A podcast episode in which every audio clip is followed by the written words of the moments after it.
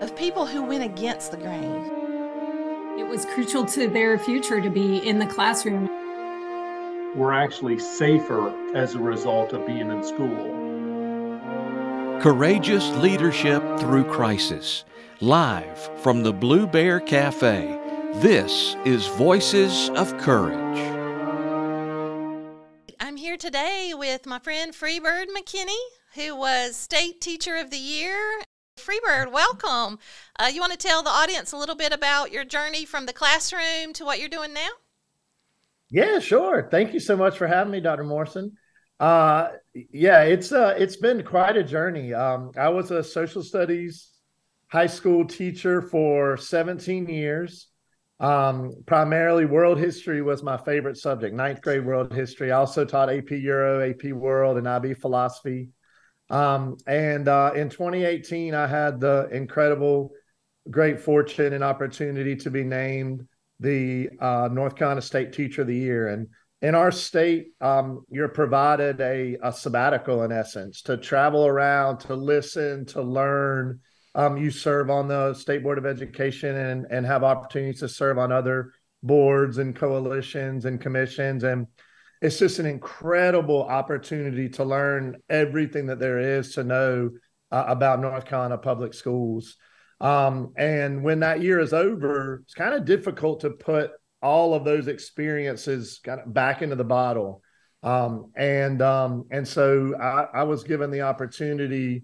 Um, uh, every Tuesday, I would spend in Raleigh learning about policy, learning about the General Assembly, learning about the inner workings of the board and the department, uh, and just I, I, wanted to learn whatever I could in that time. So my mentor, uh, Cecilia Holden, who's now the president uh, of myFutureNC, uh, kind of groomed me into a role as director of government community affairs for the state. Excuse me, and uh, that role allowed me to be a liaison between the General Assembly, the Department of Public Instruction, and the State Board of Education. But I really wanted that role to be more uh, of an educator diplomat, uh, of an ambassador that goes around the state and learns and listens and then takes those stories back to the policymakers and the decision makers. I, I, I firmly believe that the answer to every one of our challenges exists in a classroom or in a school already. Uh, it's just how do we get that information and get that back to the decision makers and allow that story to be the centerpiece uh, of how we move forward. Um, and now I'm uh, uh getting to follow my passions in global education as the director of um, partnership development for Participate Learning, which uh, focuses on providing global education opportunities to each and every student um, possible. So uh, I'm thrilled to be here with you today and and to and to share some other stories about what I've learned and listened to across this state. Did you ever think as a teacher you'd be doing all these roles that you're now in? yeah, no, no, not in the roles. I had some incredible experiences as a teacher, uh, um, taking students around the world every summer and um, working in teacher leadership academies and building student leadership academies. So we had some incredible uh, opportunities that transcended the four walls of a classroom, but never in these roles per se. No. Yes, and and so new leaders, you know, that may just be starting out from the classroom, they need to widen their horizons. That's one of the best things they can do. Um, mm-hmm. Get out there and visit other countries. Go see yep. what education looks like in other states. Visit yep. other schools. Um, grow your circle bigger than you know than it starts out with. So I love the quote um, COVID didn't shut down schools. Educators just kept going all hands on deck. The real mm-hmm. voices of courage were the teams that got the kids back, reached out to the kids, visited the kids, set up avenues for the kids to keep learning, and got them back in the buildings. And that champion for children had never been um, the role uh, like it was in COVID. We are champions every day, but in COVID, yeah. it was like superheroes. Like that was the cape we were wearing. Children will remember educators because we helped them through the largest struggle of their young lives. And COVID kids will always be known from this generation as the kid kids who faced a worldwide pandemic and overcame that. So I really appreciate the fact that you said teachers were the COVID keepers. Um, I think it. that is so important. And this generation has already overcame so much. My friend Ricky Robertson says, you know, we shouldn't teach them to have a deficit mindset when these children have already overcome a worldwide pandemic. uh, anything you want to elaborate on that quote? I just thought it was amazing. No, and I I feel like because so many of us that were in policy during the time and even now never actually taught in a classroom and and, and maybe didn't even lead as a principal or as a superintendent during COVID, right? And, and Yeah. I think that's such an important piece to understand is listen to those who are on the front line who are having to make very very rapid flexible resilient decisions and who literally shepherded these these students through this crisis like again and i think one of the uh, initiatives that we started was it was called district visits and voices and, and it was to get out even during covid because like Mount City schools you didn't shut down. And that was this misnomer in Raleigh is that schools are shut down. And I'm like, no, schools are not shut down, whether or not you're still going in person or whether or not you're conducting online um, education. Like Yeah. schools are not shut down. The Mhm. physical building might be, but everything that's going on, and we need to lift that up and highlight that. And then for those that ha- are paralyzed in in this state and and this decision making process because they're fearful that they may put students and staff in, in dangerous situations lift up those examples like Mount City Schools, like Perquimans, like areas that were still doing everything in their power um, to to have those kids in school, to have those st- staff there in in safe situations, but to to transcend this uh, and uh, the the impact of this crisis in their own individual, regional, you know, local ways. Yeah, in DC and in corporate headquarters, they didn't come back to their offices sometimes for two or three years. we were back in two or three months. So Yeah, our why really drives us to do that. And one of the things that came out of the Voices of Courage paper is really this how can we be better? You know, how can we not waste a pandemic that happened to us to change the future for us, for our children? Um, how can we be better? I think, you know, what you talked about with the school without walls, you talk about that before the pandemic. You knew that needed to be, you know, kind of a mm-hmm. vision or a dream of every educator. Get them out, go on field trips, travel places, learn from others, you know, Zoom experts into your classroom. You know, that's one that everybody can kind of get their head wrapped around. But what about this whole what if there would be flexibility for staff? What if they could work from home Yeah. or they could work remotely or they could work different places and still be doing the job that they are doing, but give them, you know, some flexibility. Maybe let a teacher teach half a day and coach other teachers the other half of the day. You know, let's think about what we had to do in COVID. We immediately co-taught on Zoom calls um, with our with our teams. You know, what are these public private partnerships that we have created during COVID that we could keep going with. So, for instance, the ABC Science Collaborative was this huge group of epidemiologists that, um, you know, we zoomed with every week, and particularly Mount Airy and the Northwest superintendents who were coming back before anyone in the country. Um, and I found it really interesting. I didn't know this, um, the lead for the ABC Science Collaborative, this national health collaborative, but he was on Anderson Cooper, and he said, Kim, I remembered a conversation I'd had with you that we were going to do this. We were going to come back. And we proved it in COVID. So when this variant was coming around, Anderson Cooper was asking him, so do you think schools can keep going? And he was like, absolutely. Like, you know, the answer is yes. Um, so I just find that interesting that, you know, this person I didn't know, this doctor who's on Anderson Cooper, remembers a conversation with me about schools can come back and here's how we're safely going to do that. He is now leading us through um, some conversations about the mental health crisis. Like, we can do this. Every child can be well, mentally and physically, and we can provide avenues to help with that. So, wh- what are maybe one or two ideas you have about how to be better coming out of this crisis? Yeah, and I I love that you bring that up because when I think about how do we kind of come out of this better, there, there's two there's two ways, and I was literally in a classroom uh, yesterday in Union County uh, at East Elementary School, and I walk in the classroom and and there's one teacher. They they were co-teaching. There's one teacher at an oval shape, and she had about four or five students.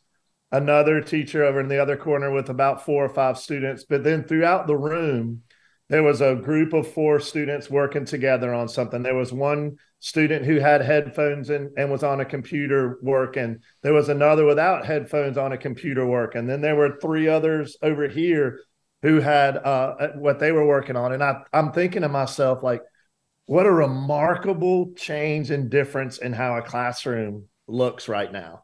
Yes. And and we just we discover new ways that I, I feel like we that students adapted to learning that we just hadn't really put into practice to now where we have this this even in one singular classroom these diverse differentiated ways of of teaching and learning.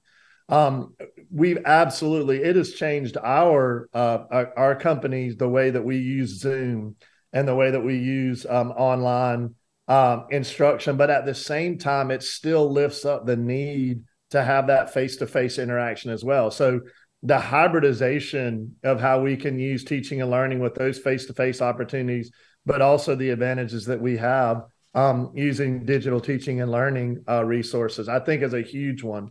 The, the second one and you mentioned this a little bit is man our students all have already uh, i mean overcome and triumphed over this. Um, they were doing it day to day. Our staff is doing it day to day. The competencies that we realize now after uh, I think the pandemic and business and industry leaders are saying, you know, we need competencies like empathy. We need competencies like uh, critical thinking and problem solving. We need competencies like communication, flexibility. Like these are now becoming the focus pieces of what we want our students when they graduate in North Carolina Public High School to have. And I think they were so set up uh, because of the rapidity of how they had to be flexible in their uh, experience in school, how they had to communicate in very different ways, how they had to develop a whole new level of empathy for how families and how their colleagues and how their friends were experiencing COVID from different lived experiences. And I feel like this is now what we've got a real opportunity to continue to build upon to imbue those that where we may see gaps because this is going to be the next level of not only a productive citizen, but also um, a, a, a well trained workforce. It's those competencies. And I'm extremely excited to be a part of that in my role in working with global competencies. I'm really excited about the North Carolina Portrait of a graduate and how those synergize. Um, but I think that that COVID really shined a light on that because these competencies are also aligned to social learning, uh, social emotional learning skills, and so they're going to be the skills that, as we're overcoming this uh, mental health crisis, that our students are going to need to have, but are much better prepared, I believe, in developing those or continuing the development of those. Yes, and it's interesting that industry's putting as one of their number one uh, characteristics they want to see in a student coming into their industry is empathy and compassion. You, you right. didn't see that 10 years ago, right? You saw mm-hmm. the ability to problem solve, the ability to work well with others, but they really got it during COVID that if you were compassionate and empathetic, you were a better leader. Um, you were mm-hmm. able to put yourself in the frame of these people around you and get more done. And I'm so excited to see that that was a positive outcome of COVID.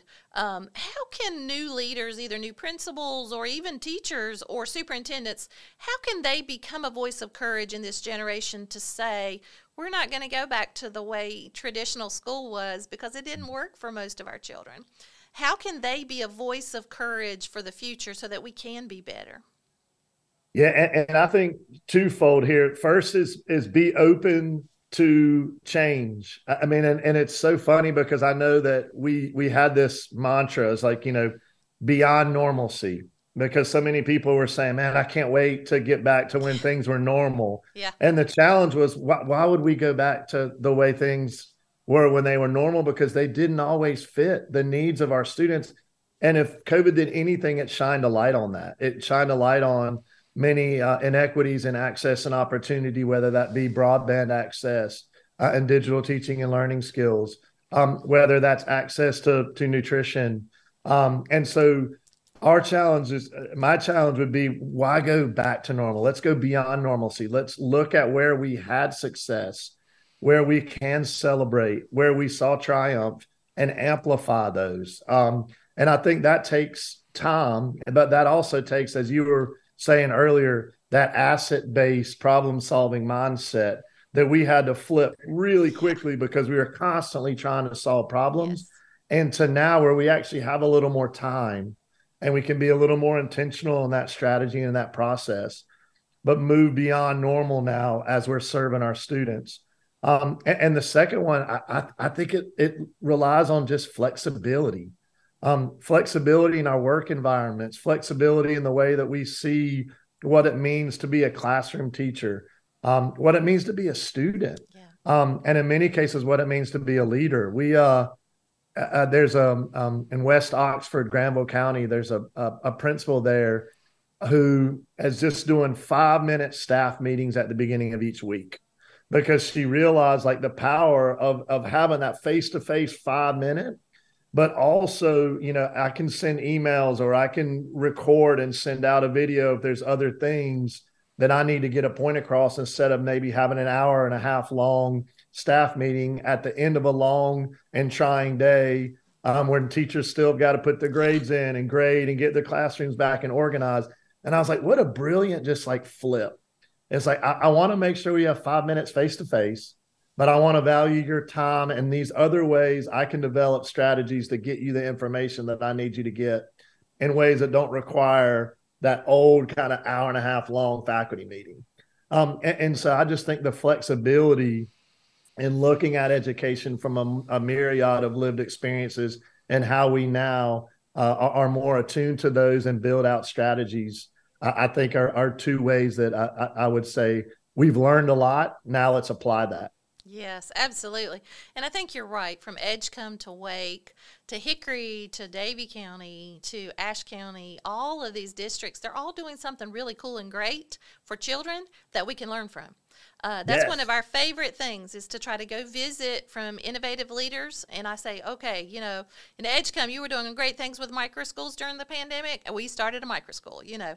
Kathy mm-hmm. and Wake was doing some pretty awesome things with getting kids back to school and thinking through transportation. You know, we ended up with the smart bus piece based on some of those conversations. So, for new leaders, find those folks that are they're doing the job you're in, but they're better than you and you know it and learn from them because then you'll you'll rise to that level and you'll you'll get everybody there. That's how we can be better.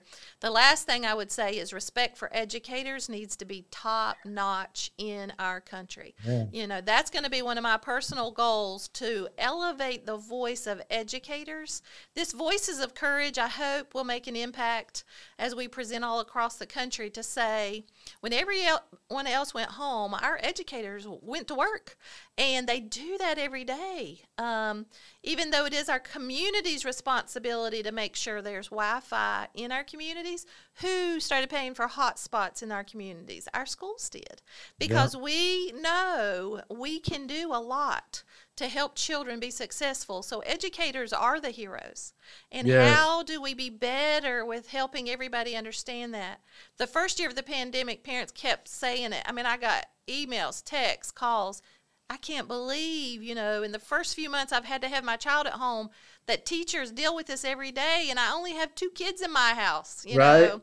You've got like 1800 children, you know. And so how do we elevate the voice of educators and be better with that and get the mm. respect that educators deserve? And I hope this Voices of Courage series will do a little bit of that. I think Freebird you've done that your entire career, elevating the voice from the classroom of the children and of the staff. So thank you so much for being here today. I would say, is there anything else you would want this audience to know about um, how to be a voice of courage for the future? And you know, you started this off like I love this idea of the COVID keeper because you're right. Our kids are going to return to these spaces and these moments, and they're going to realize like who shepherded them through this.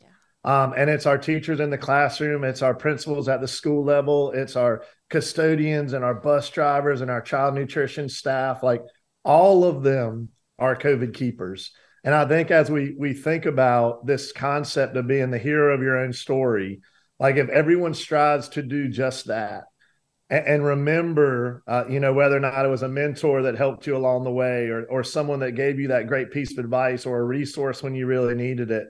Like we ultimately can transcend any obstacle or challenge that's in front of us. And, our teachers and our, our school staff do this on a day to day basis. They did it during COVID, they continue to do it. And remember that feeling that you just talked about as when we lifted them up as heroes, nothing's changed they're doing even harder work in some cases because a lot of what we saw and shine the light on has been exasperated. So I, I just want to continue to lift those stories up and uh, and celebrate the, the, incredible and amazing work that our North Carolina public schools do on a day to day basis. It's the foundation of our future. Well, thank you for being one of these heroes and one of these voices of courage.